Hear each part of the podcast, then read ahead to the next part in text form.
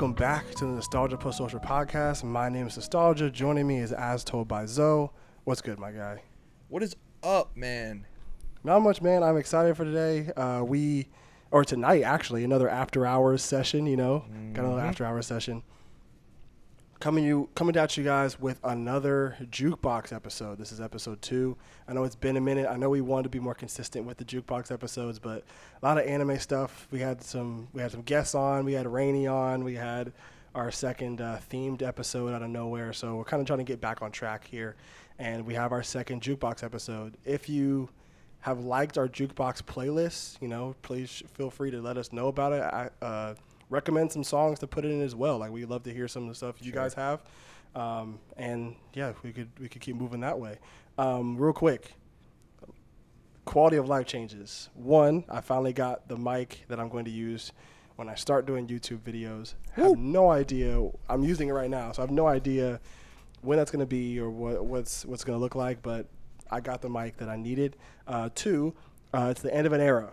My afro is now officially gone. so if you're if you're listening on audio, I have a I have a do rag on. I cut my hair short. Uh, it's the end of an era. I haven't had short hair. I haven't had short hair since I was like 18, and so it's been a it's been a different experience. So Bro, I think the last time you had short hair was freshman year when we went to go clean the park. dude, And there's oh that picture God. we took. dude, that shit is crazy. I actually, you know, I had it freshman year Christmas break. Like I came back from Christmas break. Like I had a fro, I grew it out Mm-hmm. during during freshman year of college. I came back, and then all of a sudden, you know, I chopped it off again. And so I think that was the last time I had long hair, uh, short hair rather. Was like Yeah. during Christmas time of, of, of my freshman year of college. But hey, we're back. You know, it's the end of an era. Had to get rid of it at some point in time. So we're back, back to the do rags and, and hats all summer and however long, whatever. so today, uh, we got some albums that we're reviewing. Uh, One big one, one kind of controversial. I get not controversial, but like one that's that The way Twitter talks about it the way controversial. yeah the way Twitter talks about it's a little controversial or I think with both of these albums and then one Yeah, personally that I came back to Mm-hmm. that we didn't get a chance to cover originally when we were when we were doing episodes but one that I came back to as a result of listening to a current album we're going to talk about today um, and so the first one up Before that, go ahead real quick. This has nothing to do with music. Oh, wait, actually, kind of, because I have a fun fact about it. Uh, yesterday I saw everywhere, everything, everywhere, all at once. oh yeah I haven't seen that yet Phenomenal. Really phenomenal. It's incredible how a movie so fundamentally dumb can make me cry. hmm I I cried. no way It's great. It was it was cool. And a fun fact. Uh Andre 3000 played flute on four of the songs in the soundtrack. really Didn't know he played flute. Oh no, there's videos of him like walking around Atlanta with like this pan flute. Like Didn't that's a, know that. That's a common thing. Well, he hopped on I read somewhere it's like, "Oh, he hopped on four tracks." And I'm like, "Oh shit, he has verses." Nope. yeah, I think there's like several of like um, videos of Andre 3000 just like casually walking through like the Atlanta airport or just downtown Atlanta and like a little five points and stuff like that, like playing a pan flute or whatever. It's it's pretty funny, but it's like he's just a regular guy just living life. And then quick before we get into the music, my mom bought me Ramune today. Huh? This shit's fire, bro. Is it? Yeah, you ever had I've had a little bit. What is like? What's the flavor? blueberry? Oh, but then, oh, she got a, a pomegranate one, and it's got a, Boruto Bar, Boruto character on it. Oh, who is it? And I- you, uh, well, you don't you don't watch Boruto, so you don't know. No, and then I I looked at my mom. I went Boruto. She was like, "What is that?" I was like, "That show sucks." Oh my god. Okay. I'm not. I'm not gonna get into that. Uh, I'm Not today, not today. I'm not gonna get to Pandora's box today. We're not gonna do that.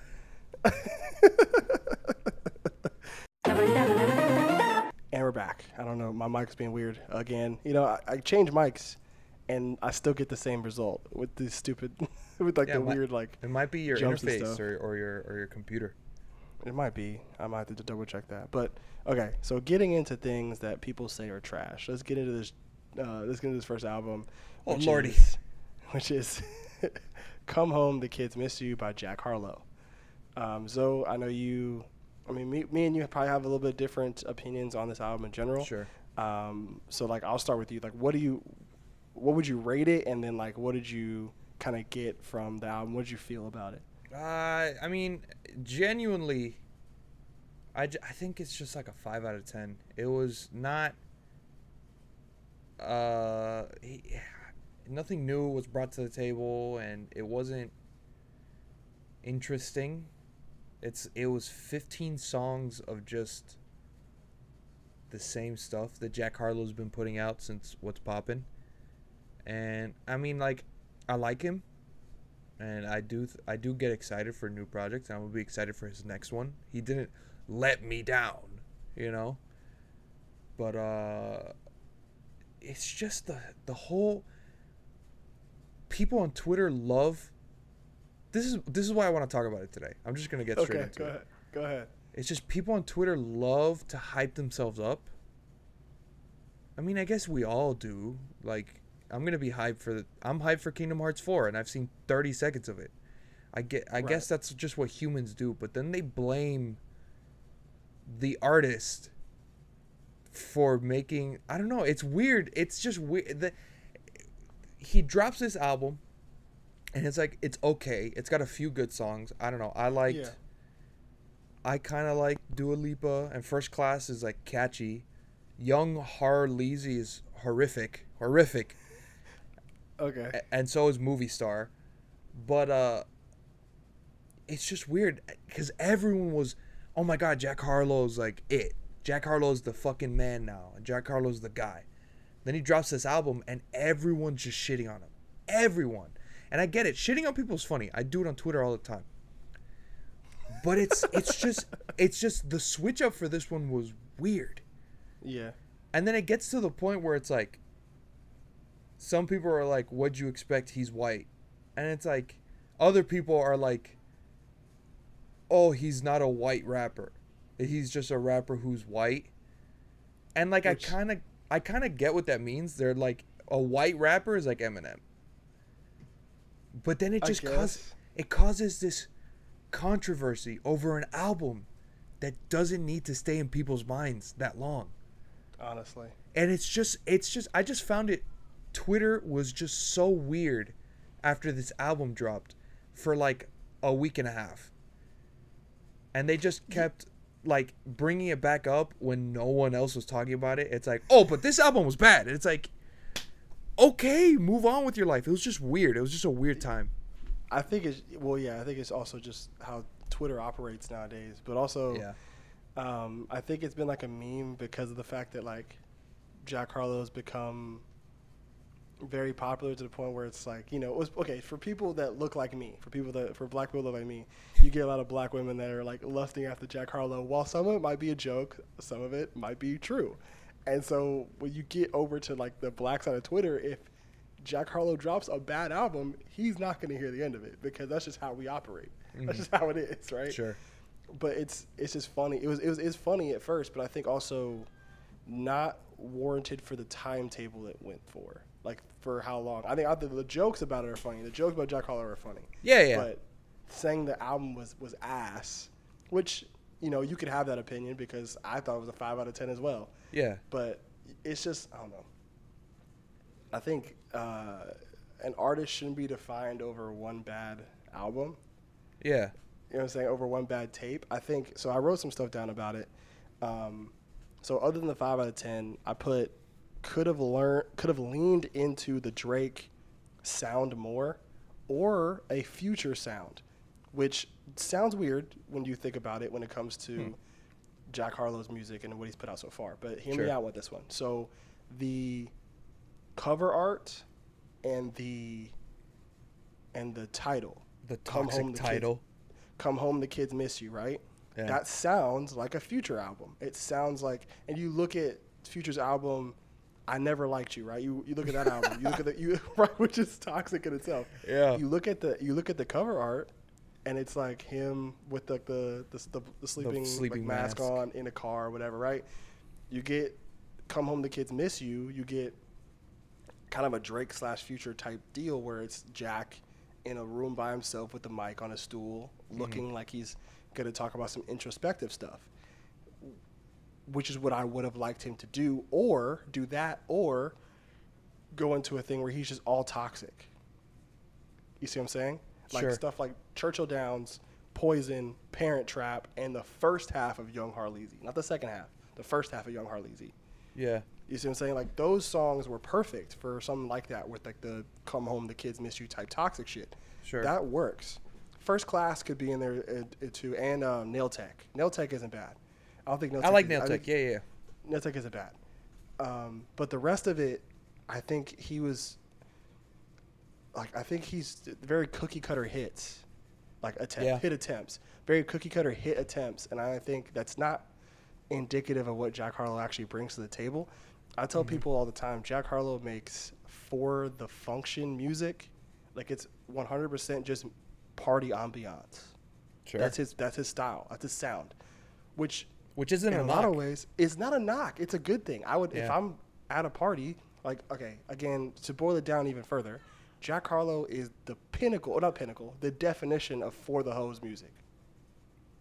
It's The, for the com- hose. the complete opposite of of of Griselda Boys. That's what I'm saying. Like it's like Jack Harlow's music is for the hose music. Yeah. If I'm going to like a function, I'm going to a party, I'm going to a club, I would much rather hear Jack Harlow because you know like that's just gonna get people like dancing, grooving, having a good time. That and, but the problem is that and what's funny is that when I listen to this album and then I go back to his debut, I forgot the name of his debut album, but if you go back to his debut album, like and the ones before that too, like all of those are very much like solid for the function music. Yeah. This one isn't that doesn't really fit that bill like that, and I think it's kind of I don't know. I think um, I'm getting to another point here, but my but basically one a bad tape doesn't define a career, and I think that the way Yeah. music uh, works now with how Twitter is and how the internet is, like people want like something good right away, and if it's not good,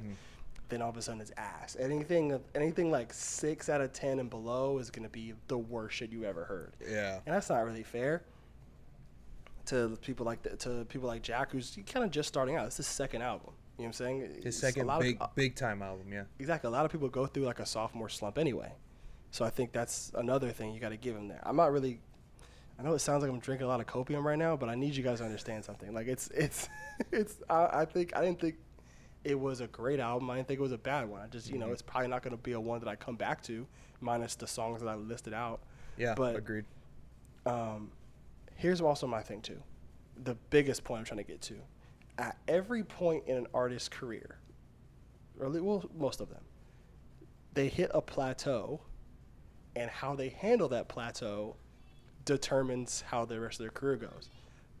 For as much as people don't like to really talk about it, I I personally think Drake hit a plateau at, at a at a certain point in his career, and is still able to be popular and relevant because of how he's able to kind of tweak the the to go past that plateau and tweak the sound just enough to where people are, would actually would fuck with it.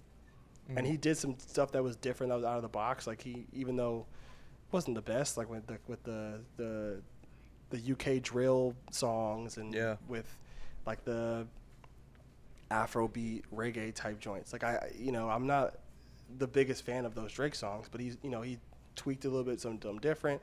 He was doing a lot more introspective stuff where he's talking about just his life in general, and you know, still making those hits and keeping things fresh with his music. Because you know, if if you really want to boil it down, Drake makes the same type of music with every project, every song Yeah. and him, you know, getting over that plateau was just tweaking it just enough to where it's still feasible, right? Sure.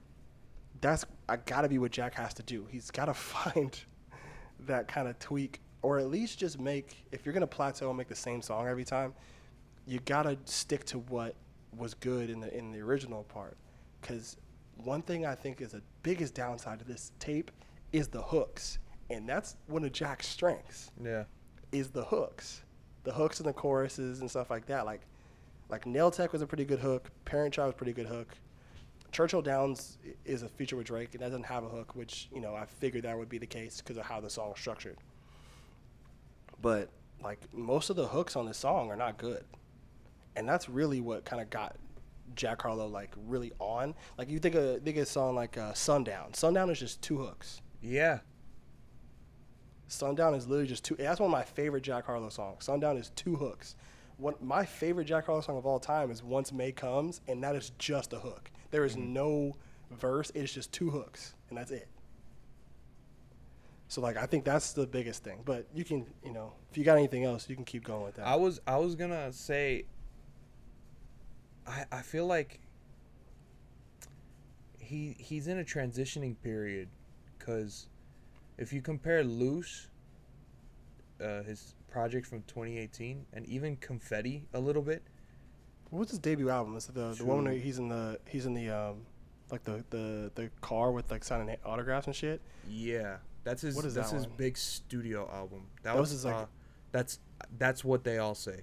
Yeah, I like that one. Yeah, but uh, but even comparing, even comparing Sweet Action a little bit, but comparing Loose and Confetti to this, uh, Come Home, the Kids Miss You. He's in a transitioning period because you brought up Sundown. If you think of Sundown, like think of try to think of a music video for it. It's you would think he's riding through his hometown with a bunch of his friends and it's like low budget and you know That was that was a video for Sundown. Th- yeah, exactly. And then he- he was like a, a small town kid, and now he's making like OVO sounding music. And so it's like a it's like a transitioning period where it's like he's got he's got to now write his new life. And he's just got to Yeah. find himself in that. Because again, True. fucking uh, Loose, I don't know how old he was. Let's say he was fucking 20 when he made Loose. He had to be like our age, or he had to be at least like twenty. I think he's our age right now currently, but I think it's like he had to be like so- twenty. He had to be like twenty two when he made Loose. Had to be. Okay, yeah. uh, So he was 22 years of living in Louisville or Louisiana. No, Louisville. Louisville. and just being around his his friends and shit like that, doing the shit he did in Louisville, and now he's fucking uh, every every girl who likes raps dream, and all these people, you know, like he's getting money for everything, and Yeah. uh, being friends with Drewski has was and doing the interviews on, you know, so like he's got. I feel like he's just got to find himself in his new path. Yeah, I think that's the biggest thing. I, and I know people are like, "Oh, he's just a, like a Drake clone." That's honestly, do you know how many Drake clones there are out there? Jesus Christ! Like it's That yeah. it's a, it's a new one every day. Bro, I and the thing is, people say that about everyone. They say that about Kyle. Like, that's not. That's the farthest thing I could. Yeah, I mean, you can have like the influence where you're kind of rapping and singing at the same time. Yeah. That's the that you could say that's a Drake influence. But I think like, especially on this album, Drake, uh, which I Drake, Jack really tries to like have some songs that sound just like a Drake song on like oh, a, Oh, definitely. like a Thank Me Later type feel to it. Yeah. I. I of. think I. I think I told you when it came out that he was trying. He was trying to make a. A, a take care. In a way, I feel like he should have leaned into that more because that's like you Yeah. like how perfect the the the theme. I don't think he have did it been. Right. he didn't But he didn't do it right. He should have leaned into it and done some stuff that like really got to that point because you Mm-hmm. think about Take Care, it, it would have like the cover art, the title, and everything is set up perfectly to have Yeah. that kind of album. Mhm. Like you think about you think about Take Care, right? It's it's Drake at the table, looking somber, like there's like a drink or some stuff like around him. The ambiance looks like he's kind of going through it, right? Mhm. And the the fucking title itself, Take Care. You know what I'm saying? That's yeah. you know what I'm saying? It, you could perceive it could be perceived a lot of different ways. Mhm. Come home, the kids miss you. Like that's perfect. And then like, the way it's set up, where it's just him, the stool, sitting on the stool, and the mic in the middle of the room, right? Like that. That could call for some songs that are either heartfelt, somber, hella toxic. You know what I'm saying? Yeah. Or ones that are just like you know, like Nail Tech. You know what I'm saying? You could have that stuff. I just think he didn't lean into it enough. And I think that was the problem. I think he had too many songs where he was trying to be like I, I'm gonna be, I'm gonna try to go radio, I'm gonna write a radio hit, plus try to be Drake at the same time. Yo, you got to be Drake slash radio hit. That's, that's I think that's just gonna be the biggest thing. I spit all over my mic. Jesus Christ. Uh, you got that's just the thing uh, for him. I think that's what's gonna be, especially with that transition period that he's going through right now, with Mhm. where I think it's so funny. Like Drake had a line on Churchill Downs where he says, uh, like it's getting to the point where none of my songs are relatable. Like, Yeah. you know what I'm saying? Like, Jack Yeah. is although Jack is not on that peak of Drake yet, it's getting to that point now too with him Mhm. where it's his songs aren't really relatable like that. Yeah, but I mean, you don't really have to be at Drake's point. You just gotta be. I'm not famous. We not famous. So Right. it, it it gets to the point where it's like, somehow, after Take Care, because I think Take Care is a, a phenomenal album to this day. Drake still felt relatable to a certain point, and I just feel like some people need to find that. yeah, I think that's really it with him. I think it's just a situation where he's gotta, you know, keep. I think you know the. I think the biggest thing, the biggest thing, for him, has to be the hooks have to be better. Definitely. The rest of the song could be ass, but the hooks have to be better, and that's one of his biggest strengths. If the Mhm. hooks were tr- if the hooks were good on this album, I probably would have been able to look past some of the songs. But both the songs, how they're structured, and the hooks themselves aren't that good. Mhm. So I think you know it gets a five out of ten. At first, I was like, it's, it's boring, but then I listened to it again. I was like, it's not boring. It just doesn't have like it's missing something. It wasn't boring. yeah. It was just missing something. I agree. And I think it was just the the hooks really for him. But Five out of ten. Okay, And five everyone 10. on Twitter, calm down. Yeah, calm down. Like I get it. Like you can at least find two songs off that bit that that you gonna like. Also, the hoes love it. Yeah, man. Whenever uh first class comes on, oh my god, you know. So I'm saying If if first- if girls are having fun as a straight man, why are you not having fun? honestly, honestly. okay, so moving into uh, the biggest album that's that's come One- out so far. One of the biggest albums of the year. Yes.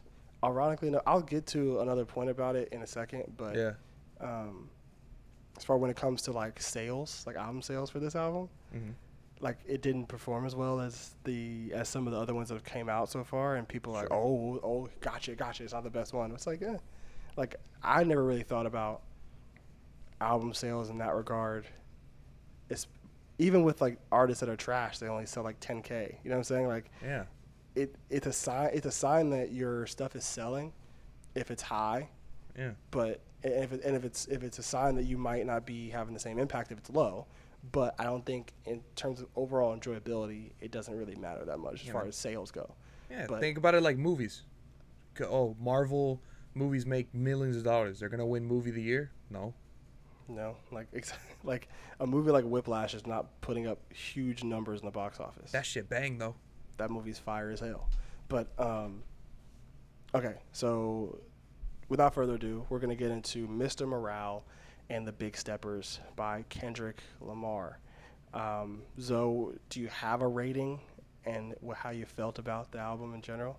I I want to give it when I first hear like when I first hear an album that just comes out or a movie and I wa- or I first watch a movie that just came out I don't like giving it that high of a rating because it's like it's new and there's still a lot of stuff to come out during the year.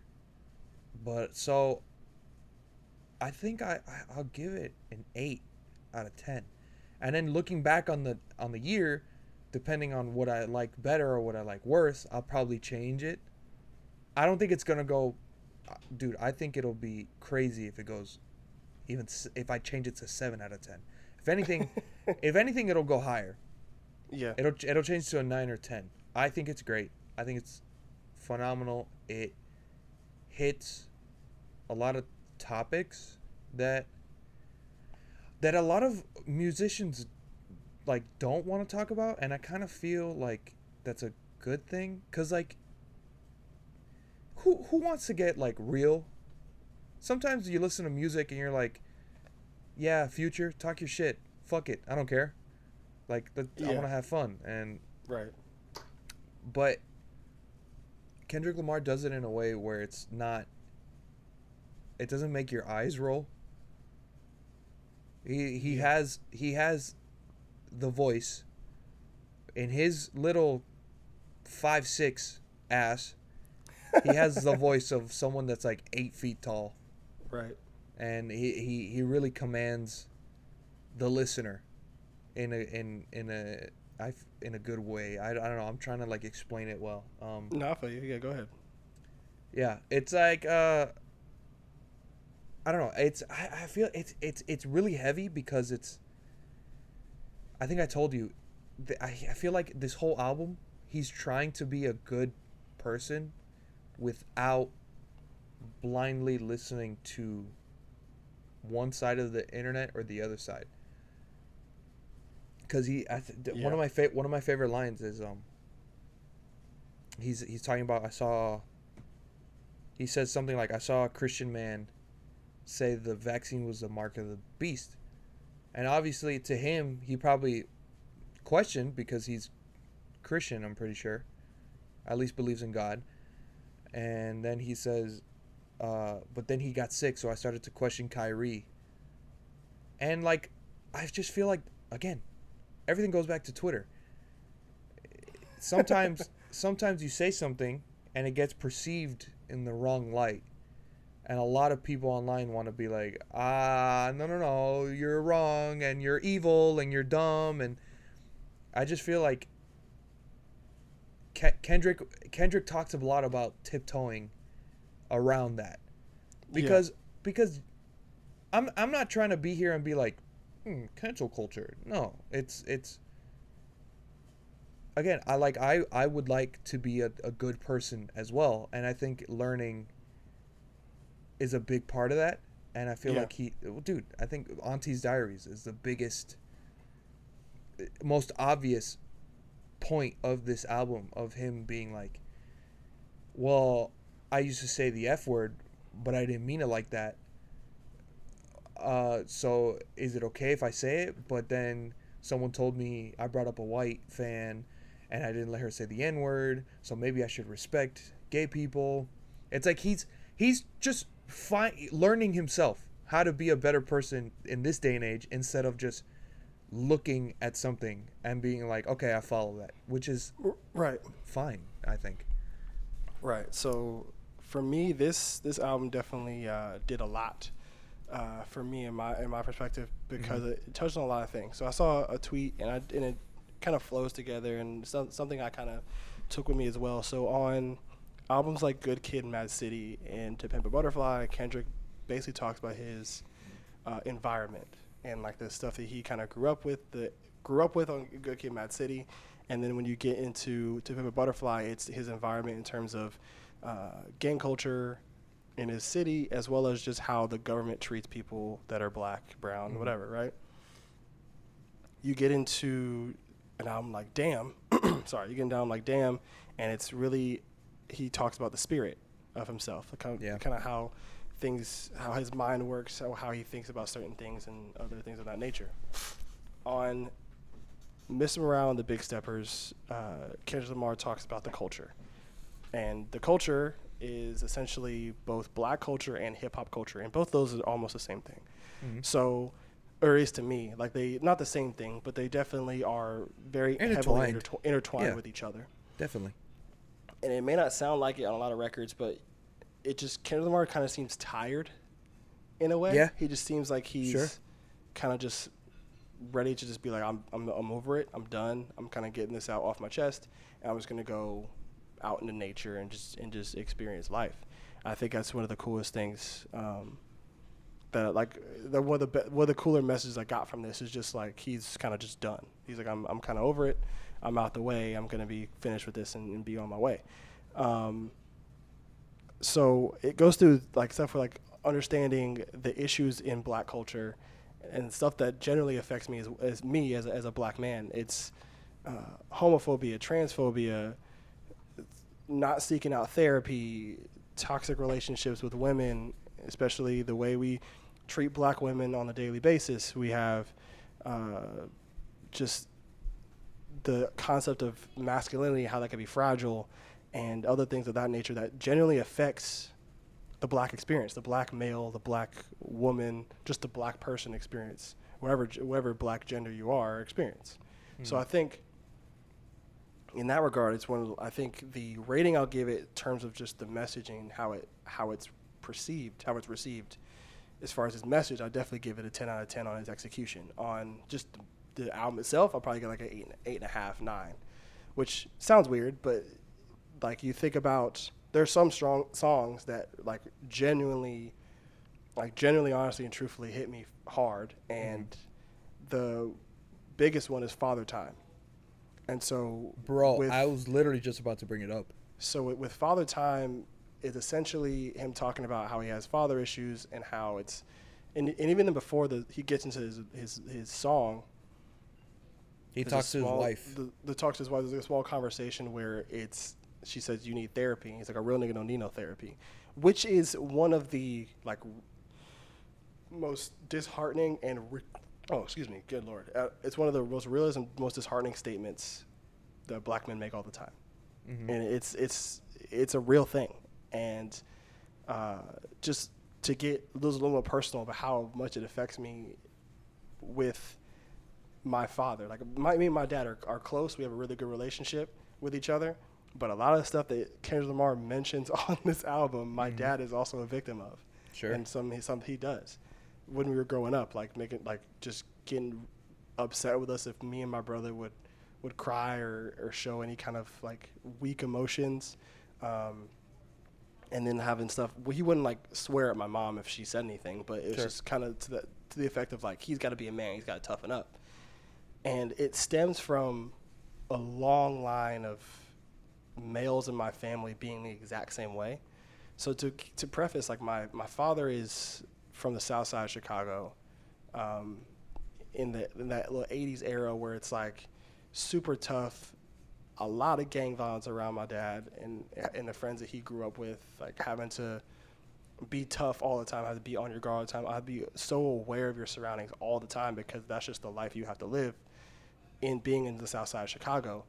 Was raised by a father who, with my granddad, who is the exact same way, like very rough, rough and tumble, like heavy masculine, like Catholic dude. Like it's just very Yeah. very tough on my on my dad. And I know from conversations with my dad, he definitely has said he didn't really try. He wanted to not be like his dad when he was raising me. And for as much as he tried, and as hard as he tried, a lot of those same messages and th- like feelings towards masculinity, towards other things like that, kind of bled over Sure. because that's just how my dad was wired. That's how he was raised, how he was taught. Like you gotta think, my granddad grew up in the South Side of Chicago in a very dangerous area, but before that, he was even he was at Texas Southern, I think, or Texas College during the Civil Rights era. So like, it's one of those things where being a tough masculine dude is one of the only things you have to do. Like, there's no really other option. Like showing emotion is viewed as weakness, and it's just like a huge thing. And so the way my upbringing was, Father Time struck a huge chord with me, and even Auntie Diaries too. Um, not so much on the, on the on the wave where it's like, well, like literally everybody and their mom was saying the f word in, in elementary school and middle school. Yeah. Like that's a real thing. That's a real thing, and we were let like, and it took. Oh, is that Mia? That we got a surprise guest from Mia. I texted the family group chat. I'm dead. Um, but getting back to the sub- with, subject with Auntie Diaries, right? Like, not to the point where we had anybody. Well, actually, well, it took my my cousin coming out as gay, and then my. But with what's funny enough, like, it took a while for my dad to really kind of come around to that. With me and my brother, it was like, well, like obviously I, w- I, I was- I was just gonna stop saying the word, but mm-hmm. me and my brother were like, oh, it's you know he's he's our cousin. We're just gonna say he's our cousin. It's whatever. Like we're gonna love him regardless. Like we we fuck with him. Like regardless if he likes like men or women, we don't really care. Sure. It took a while for my dad to really come around to that thought because of how he grew up and where he's Sure. from. So like that's just that's just stuff just didn't fly over where, where he was growing up. So it took him a while to kind of figure that out and come to you know grips with that. And so a lot of these songs like pinpoint a real thing that happened in black culture that are problems. And a thing with Auntie Diaries, 'cause I really don't want to get too deep into it because I think it's just like a, a lot of stuff has been said already about it. As two cis cis males, okay, as two cis males, uh, we don't necessarily have a say in how people receive, how people that are gay, that are trans, that are non-binary, however, we don't have a say in how those people react to those, uh, to those to what Kendrick is saying on that on that song. Yeah. for us, for cis males, it strings it rings with us because of the issues we had with saying that word as young kids, Yeah. right? And us and us not saying it anymore because Shit, we're eh, even- aware I now mean- it's not. Even with go uh, uh, our our friend Ali, you know, tried Yeah. to get us to stop, not even saying that word, but stop saying like, oh, that's gay, you know. Right, exactly. So like just having stuff like that and you know learning and being more receptive of that and saying, hey, like this is not good behavior and we're you know we changed our behavior and we're better people for it now. But you have oh wait, I was, uh, what what was my point? Oh, um, we do not have the authority to say whether or not somebody's allowed to be mad about it or not. Oh yeah. Like if you are upset, right? You saying if if somebody who is trans, somebody who is who is who is gay is mad or upset about Kendrick saying the F word in the song, they are fully justified in that anger. yeah. Sure. Because he didn't have to say it three times. Yeah. Three like well, he said it three. He said it three times in three different sections of the song. You know what I'm saying? So it's Yeah. like For a grand total of nine times. nine times, almost I think either nine or twelve times, honestly. And like I can see why people were mad about that. I can see why that is angering people because you don't have Sure. you didn't necessarily have to say that word, Sure. right? And so, and even stuff where where he talks about his. Um, uh, I think he says with like with Demetrius is Marianne now. Oh, his like cousin. even that too, his cousin, right? So, the F word plus mentioning his cousin's dead name is is triggering and angering for people. Oh You know what I'm saying? Wow, I didn't even think about that. You see what I'm saying? So like, Yeah. I so people getting upset about that that part of the song or that just that general part of the song is 100% justified. People like me and you though like don't necessarily can't really tell people whether or not they should be mad about it or not. Yeah. You know what I'm saying? Yeah. So I think that's just the biggest thing. I think as f- coming from the perpe- per, from the perspective of a straight male, I understand what he was trying to. I, I see what he was trying to get at, Mhm. and it resonated with me because of how a lot of people in my environment, how I used to act Yeah. as a child. You know what I'm saying? So it's so in that case, it's it's it's good. Um, what you got anything else on it? Because I have one more thing, but I want you I to go ahead. I mean, I I find it funny how like we want we both wanted to talk about the same songs because like what makes this a great album is yeah, like of course, there's a bunch of songs talking about black culture because Kendrick is black, of course. But for songs like Father Time, that is also a big problem in uh, the Hispanic male community. Uh, I I say it all the time. Uh, ev- I think everyone should go to therapy. I, I, I think the stigma should be erased. I don't think it's if you go to uh, therapy, you're not crazy.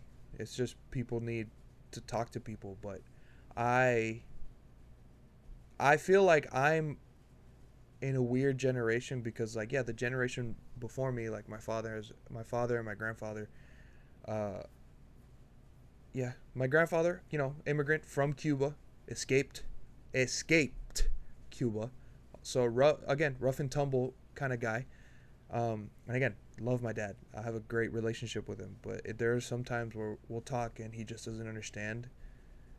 Uh, so and and vice versa. Like I don't understand how he would deal with an emotional problem like that.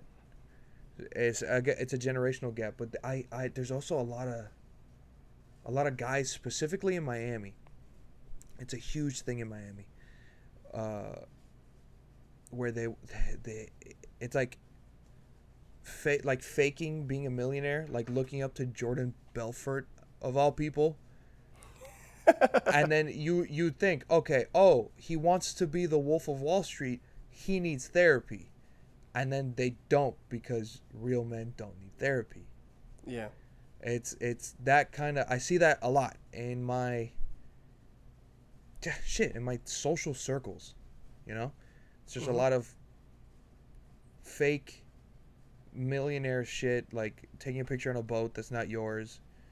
That's already mentally ill. and Oh, the, yeah, the, it- it's uh, the, the, go ahead, ahead. My fault. Go it's ahead. just it's just a lot of things like that where it's like I think it's different be- since we do live in Miami and it's like such a big like celebrity spot as well that it's Mhm. like people they're just focusing on that and they don't focus on themselves because real men don't f- do that. So Father Yeah. Time Father Time also hit me and then funny enough your your same thing with Auntie Diaries when your cousin came out. Like my cousin came out as gay, and I never had a conversation with her about it.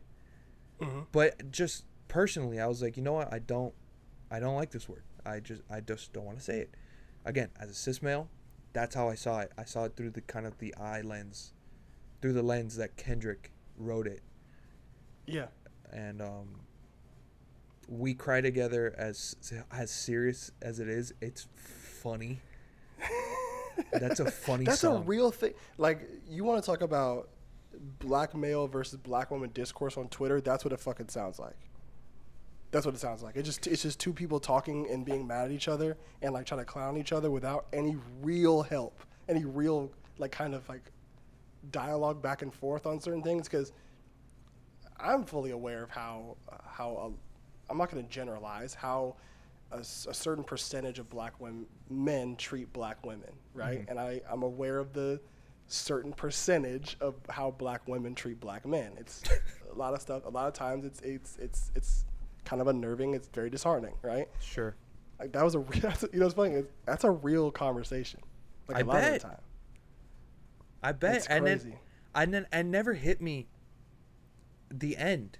I think it's Kendrick's wife again. She says, "Stop tap dan- stop tap dancing, around the topic or around the I don't think it's conversation." his wife. I think I think it's an actual feature. I think her name's like Taylour something.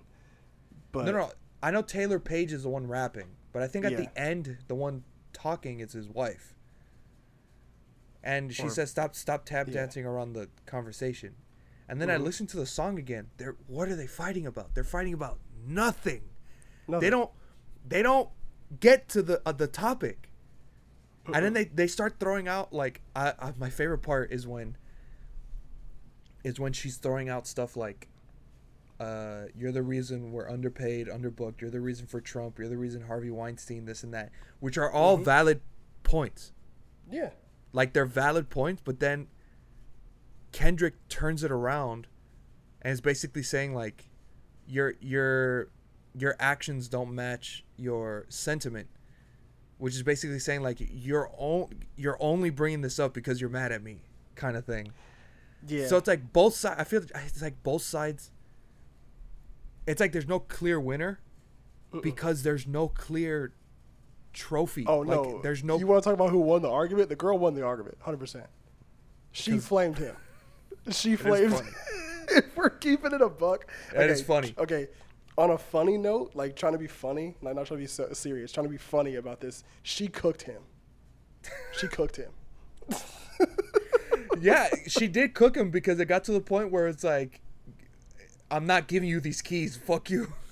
Yeah, the the uh, the oh what was it? Is, uh, I, it's like, I got you, I got you screaming and yelling. I do the same when we're fucking, and then he says, "That pussy's loose." I do the same when I'm coming. It's Yeah. wild. Nah, Yeah. she flamed him. She and then the him. whole, I should have found a bigger dick. yeah, I should have fucked on your cousin. She was killing him. Oh Like, my god! no did you, rebuttals for did you see the annotation on Genius for that? and it just says "Baby Keem." for Oh my god, I should have fucked your cousin. You click on it, it says "Baby Keem." I'm screaming. but yeah, like that's a real it's a real thing. I think it, it comes down to a lot of different things, like with uh, people are people just saying it'll be like a tweet. It'll be like black women be this, that, and a third, and then all of a sudden, every black woman on Twitter like Oh yeah, I've, I've been seeing. I see that. for certain reasons. For like some of it's justified. Other times, like hey, you know, he might just be a little bit misguided. Probably give him some good. Like there's there's really no room for discourse on Twitter ever. Ever. So, like, it's you tweet something about black women that's problematic, it's going to be an issue. And I think a lot of the, sometimes it's definitely an issue because it's rooted in some anti anti black women, anti black stuff where it'll be a black man talking bad about black women, but he'll he'll praise other races. And let me make things fu- super clear about how I stand on that. I know this is a very serious episode, but I mean, it, it just makes it just makes more sense that we talk about this because it's Sure. kind of we're going in a certain direction. I don't care who, as a black man, I don't care who you who you date, who you love, who you talk to. My issue is if you do those things Oh, uh, I at the where you're expense of putting down black women, right? Yeah, so if you date white women and slander black women, that's a problem. But if you meet a white woman and you guys just happen to hit it off and, and vibe well enough, that's Mm-hmm. fine. I really don't care. You know what I'm saying? I don't care. And what's funny enough is every every black woman that slanders black men on Twitter, literally it happened like three times this morning. It's always a it's always a thi- it's always a this you and it's like their tweets about how much they're praising white men and it's the funniest shit I've ever seen. Like Bro. it happened at least 3 times this morning. You said three times. I didn't think you were gonna say, bro. That's like that episode of SpongeBob. Some meatloaf, some chicken, some pizza. No, I meant this morning. Some meatloaf, some chicken, some pizza. That's what I'm saying. No, literally this morning, I, I opened, I woke up, got dressed for the day, opened Twitter, and then like within like the la- like you started three doom scrolling. refreshes- uh, yeah, within three refreshes, it's like this you. it's like white men greater than greater than greater than, or it's like it's like some wild shit every time. But yeah, like it's those those are like serious problems. So we cry together. Although I Sure. will never come back to that song ever because it's just not necessary. I listen to it sometimes. I think the beat's hard. The okay, you wasted an Alchemist beat on an on an interlude. The beat's hard. That makes me mad though because the beat's I hard. listen- It's I listen to other shit. Like I listen to Silent Hill way more. That's way more yeah, catchy. I'm, I'm gonna just go to. put these uh, bitches off me like. I'm gonna just go to uh, just go to YouTube and type in "We Cry Together" instrumental and just put that on my phone. um, but it's funny you were talking about like how a lot of people in the Hispanic community, especially the males that you know, like look up to Jordan Belfort and do his other weird stuff like that. And literally, there's a song, the song "Savior," which is one of your favorite songs. I love that song. And, and in the very beginning, it's like, you know, Kendrick, made, whatever, he is not your savior. Cole made you this and a third. He is not your savior. Future Bron gave you a money. Ex- Exactly. But he is not your savior. You know what I'm saying? That's a real thing, too. Like, a lot of times you got to just, you can't be idolizing these people that, you know, you're fans of, that you're a fan of. You know what I'm saying? Me and you are fans of a lot of different people. Like, we're not to, they're not to be our end all be all when it comes to this life stuff. Like a lot of times, it's to be us trying to figure shit out on our own. Mm. Like, that person's that person has no idea who we are. You know what and I'm I saying? ki- and I kind of like I like the hook of Savior. One, cause, bro, I like Baby Keem. Yeah, I, I, Baby he's Keem a he's a hook like God. He's he's great. But This also, definitely made me go back to melodic blue though. I, dude, I went to back to Melodic Blue after hearing both the interlude and the song Savior. Facts. But um, the hook it's when you hear the hook, it's like you're not supposed you're not supposed to relate to it. It's are you happy for me in the sense of like I feel I feel. It's in the sense of like he's talking to his fans. Smile in Mhm. my face, but are you really happy for me, or are you just happy that I'm putting out like a, no- a new album, another song, and stuff like that? Right. So uh, yeah, but okay. The last the last point I wanted to get at too is one of the biggest things on this album is Kendrick's sex addiction, ad- addition, addiction, and his his and that's a huge running theme throughout the entire album. Like if you really want to like if you really look into it, a lot of this the stuff he talks about is his sex addiction. Why keep saying addiction? Sex addiction and how it like derailed a lot of the relationships in his life and what it could have potentially started it.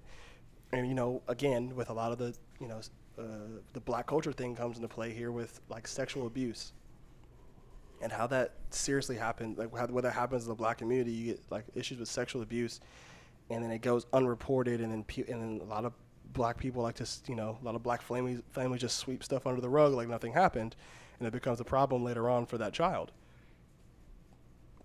So like it, it, I can see like the where, where that kind of stemmed from, and you can see him really like coming to grips with it and saying, "I have an issue with it.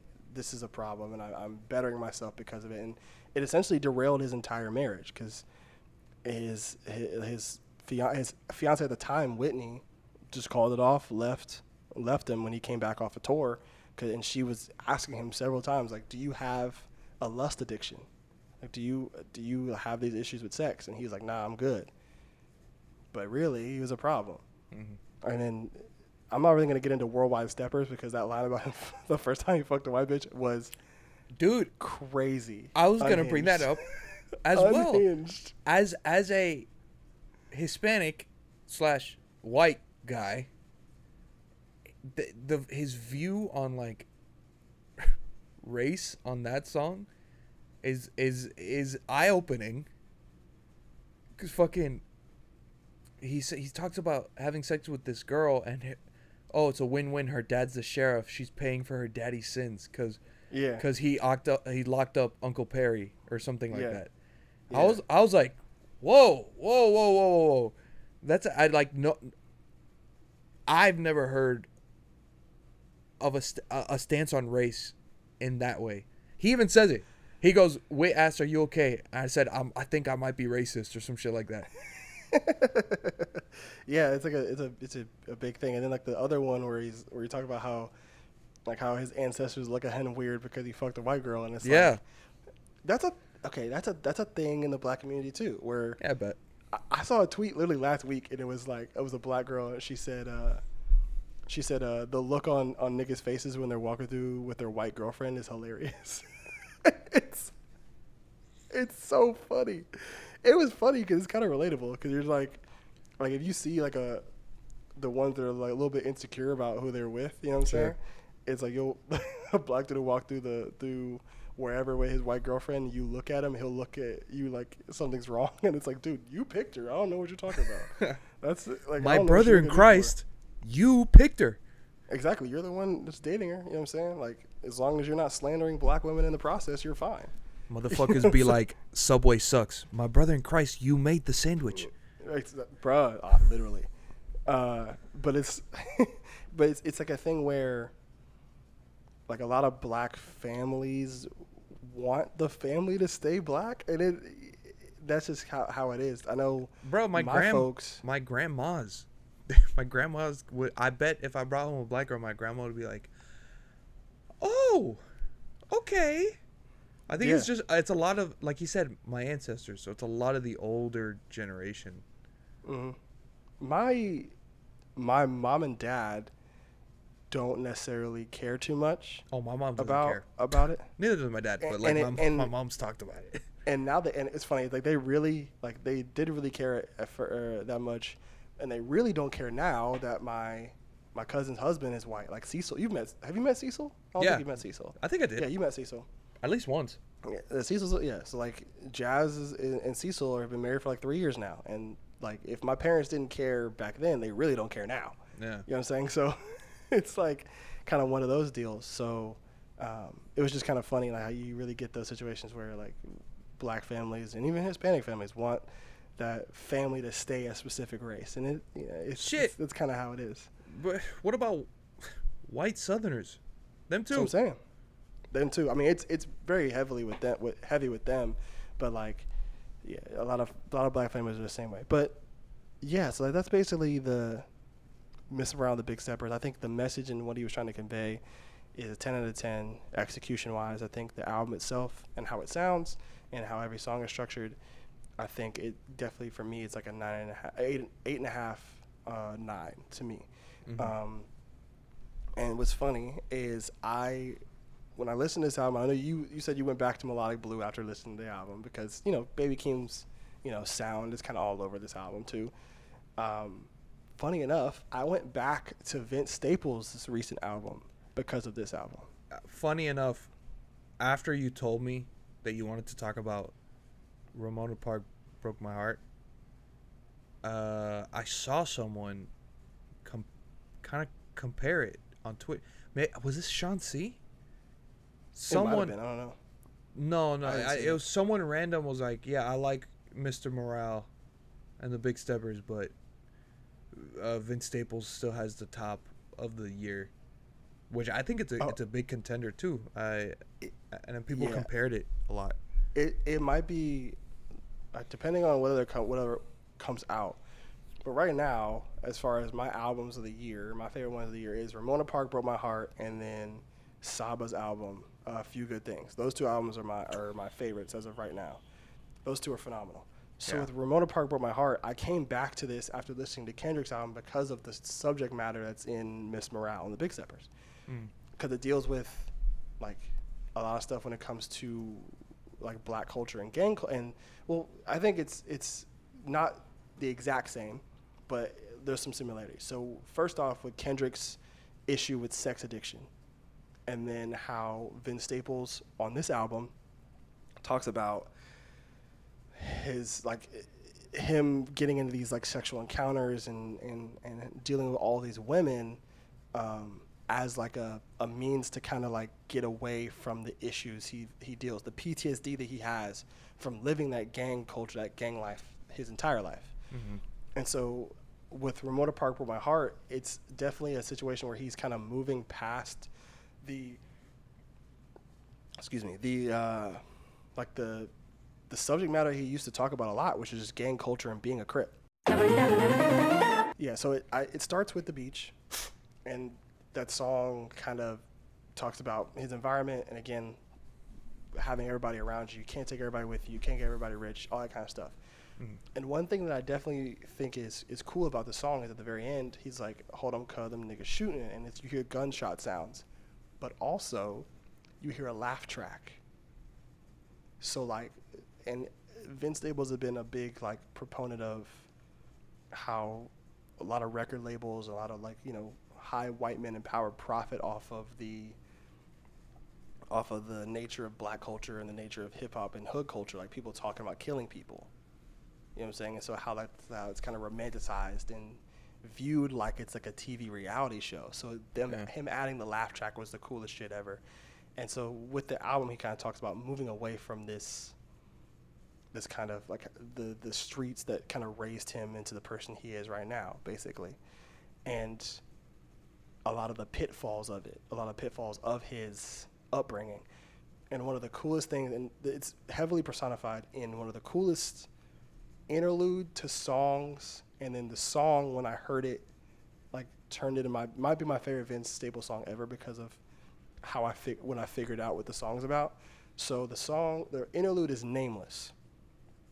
And Nameless is basically a an interlude. It's like an it's a, it's an interview with this one woman talks about how people have to survive, and how this survival like would lead to somebody not being phased by having to shoot somebody and kill somebody, right? And so the reporter says, "Did you kill some? Did you kill them?" Like, she what said, "Oh, they said I killed. They said I shot somebody several times. That I shot him." And the reporter goes, "Did you?" And she says, "I don't know. Bullets don't have names." And it goes into the song, right? So Mhm. the song, once I realized that the song When Sparks Fly, okay, when I realized the song was from the perspective of one, a gang member who owns a gun, and then the second verse is from the perspective of the gun itself. I thought that was the coolest shit ever. So with When Sparks Fly, basically, he ta- let me find the lyrics. So this shit was so hard, bro. It was like basically he's hold on, let me I'm Jamie for the for right now. Hold on. Jamie, pull up the. Pull it up, please. Pull it up. Let me get the let me get the clip of those lyrics. What does Noel say? Can you pull up the, the clip of the deer getting hit by that car? Right. That'd be fun as shit. Cause it's like okay, so when when sparks fly, the chorus, by the way, I'll just read the chorus out. It's been two years. I keep calling. I'm standing. I'm standing here, and I ain't got you. As we lay here, lovers in arms, I can feel your fear. Can this love be true? Come on, lift me up, love. I keep falling. I'm losing faith because you keep stalling. Lift me up, love. I keep falling. I'm losing faith because you keep stalling. So if you think about that from the perspective of like a gun speaking to the owner, that shit's crazy. If you think Mhm. about it, right? Because Yeah. you have this, with this this fear of having to shoot somebody and kill somebody for starters, and then when I when I the line that made me realize it. So he kind of he says. um he says, uh, I know that you love me. You don't got to show me off to the world. Please hide me from the police. Everywhere we go, we're together, inseparable. You, uh, you know, I'm down for whatever, protect you. You know, I, I don't want to use protection with you, but the glove will keep you safe if you ever get loose. And so I was like, is he talking about like the glove compartment? And I was like, At first, I thought this this song was about a chick. yeah, I did too. And uh, in all honesty, I did too. And so, but okay, so when you when you think about the second verse, though, it's like, so damn, I can't believe they took you from me, kicking in your front door, looking for me, hid me in our secret place. Nothing I could do but sit and wait, contemplate.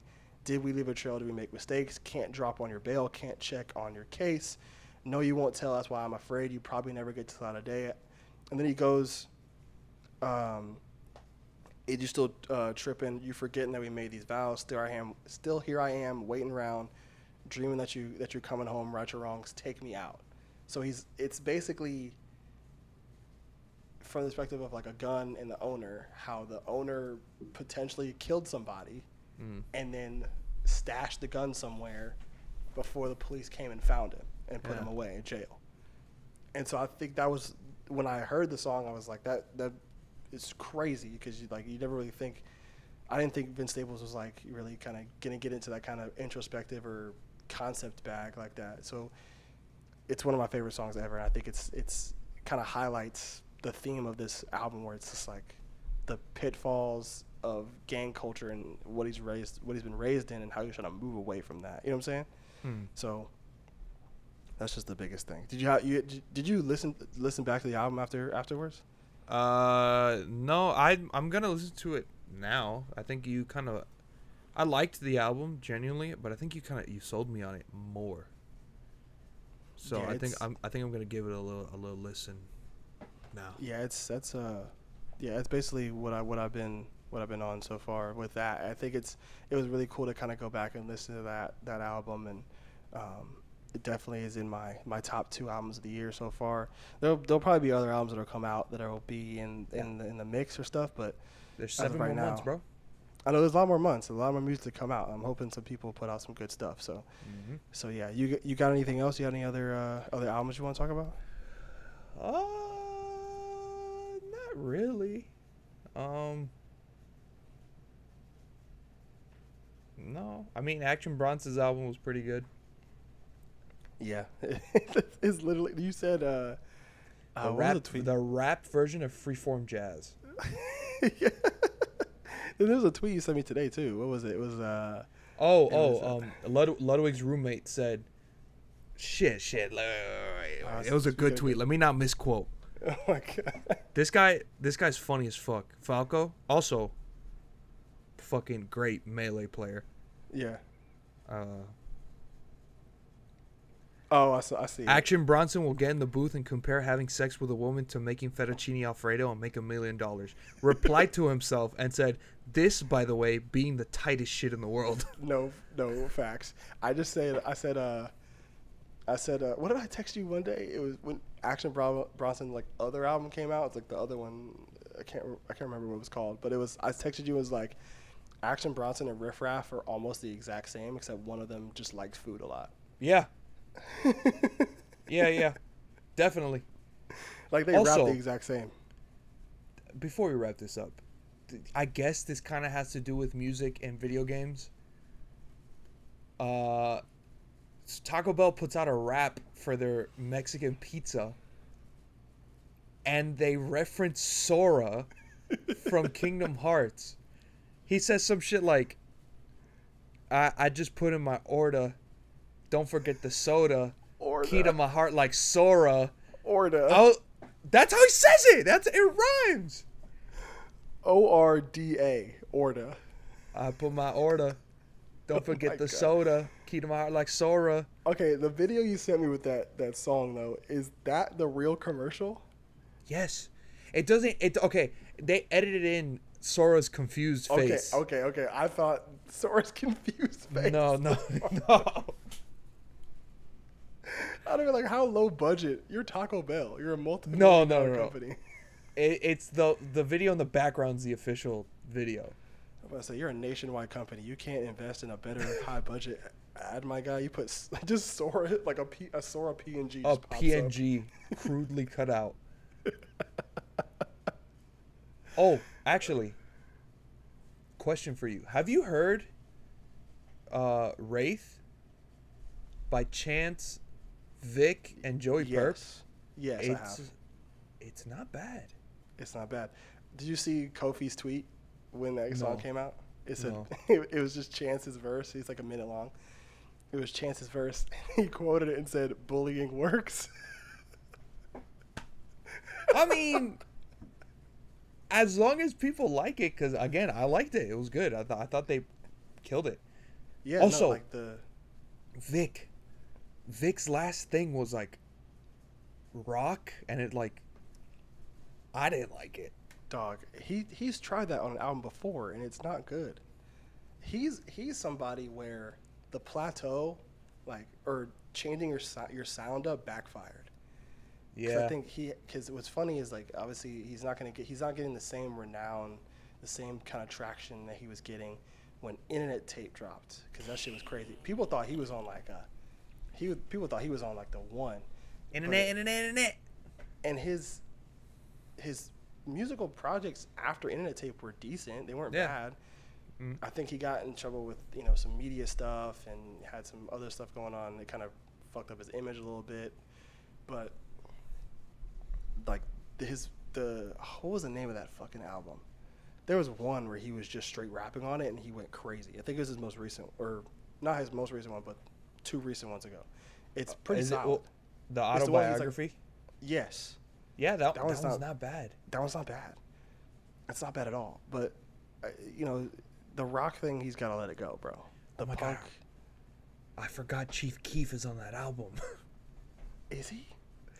Uh, yeah, down for some ignorance with Joey Purp and Chief Keef. That that song that song title's hard though. Down for some Yeah. ignorance. that song title's hard. but yeah, I don't know. He's got to let that the rock joint go. He's got to let that go. Also, I need more Joey Purp uh, uh, content. I mean, Oh, yeah. You know his his uh his last album was pretty good. Uh, he has an, he has another song with it's it's him, Kami, and Vic Mensa. It's called Unified. That song goes crazy too. I think you probably would check that that one out. Um, I think the last thing I really have is to go listen to redveil's album. Yes. His album is good. I think it's it's a very he beat the Earl Sweatshirt allegations. Thank the Lord. um, but I think you know having that kind of influence isn't a bad thing, especially if you're rapping on beat. No, I'm playing. Uh, his, I, you don't have to be dog. but I think his album is good because it's it's very, uh, it's very wise. 'Cause I think he it's crazy because like he's he just when he dropped the album he just turned 18. So it's crazy to think about that. And so when you kind of listen to the subject matter, it's you can definitely tell it's like a youthful kind of. It sounds weird when I say this, but like a youthful wisdom to it, where like he's, like he understands the position he's in now because he really blew up unexpectedly. Like he he wanted to be good, he wanted to be great, but I think his success has definitely been fast tracked to the past year and a half. Mhm. And so like him kind of coming to terms with that and like working on himself and getting to the point where he's not um, falling off early because again he's just 18. Yeah. So I think it's it's one of those kind of situations. So so man, I'm I'm definitely excited to see you know his what his next project looks like. But for right now, I think he's on a great a great track. Every most of the songs on here are produced by him, and his sample selection might be Oh, his sample selection is great. one of the best I've heard in such a long time. I think he's not up there with like the Alchemists and like the the Kenny Beats and other people like that as far as finding samples, like Darren Daringer and all those the Griselda people, right? I, I don't think he's up there yet, but he has some songs on here where the sample is phenomenal and it really works with the with the song choice. So, um, so yeah, that's it. You got you got anything else? uh, I guess to switch up from the if anyone's listening and doesn't only want to listen to rap, Florence and the Machine, their last album was pretty good. I haven't heard that yet. Dance Fever. It's a uh, again. If you like Florence, you'll like this album. It's just Yeah. more of her being her. She's great. That's that's true. That's good. Oh, speaking of samples, before we end, I I, I went down like a Guap Dad rabbit hole the other day because I haven't heard of him in a minute. Mhm. Have you ever heard how many by him and, and Rick Ross? Mm-mm. Bro, they sample uh Do you think you're better off alone? And they rap over it. No way. It was kind of fire. Really? Yeah. I'll definitely go check it out when we get done recording. But uh, if you're good, I'm good. We all good? Uh, yeah, I wanted I wanted to record this week because I think next week we're also taking another week off. oh, because you're going to. I at least for sure I'm gonna be in Orlando. yeah. Uh, T might slide depending on what his schedule looks like. Uh, and if I really want to make that two hour drive. that too, I'm gonna be filming the trip. Mm, I'll put it up on YouTube. I don't know, maybe my channel, maybe NPU. Who knows? If I if, if both of us are there, then we could probably do NPU. But if Sure. it's if it's just you, you can go on on Astros by Zoe. So big deal. We Sure. can plug the other channel. You know how that works. Sure. we're, we're this is a joint effort. Um, but all right, cool. If you enjoyed today's episode, you know, please give us a follow on all socials at Andre Alonso 17, at Nostalgia Plus Ultra on Instagram at Nost plus Ultra on Twitter.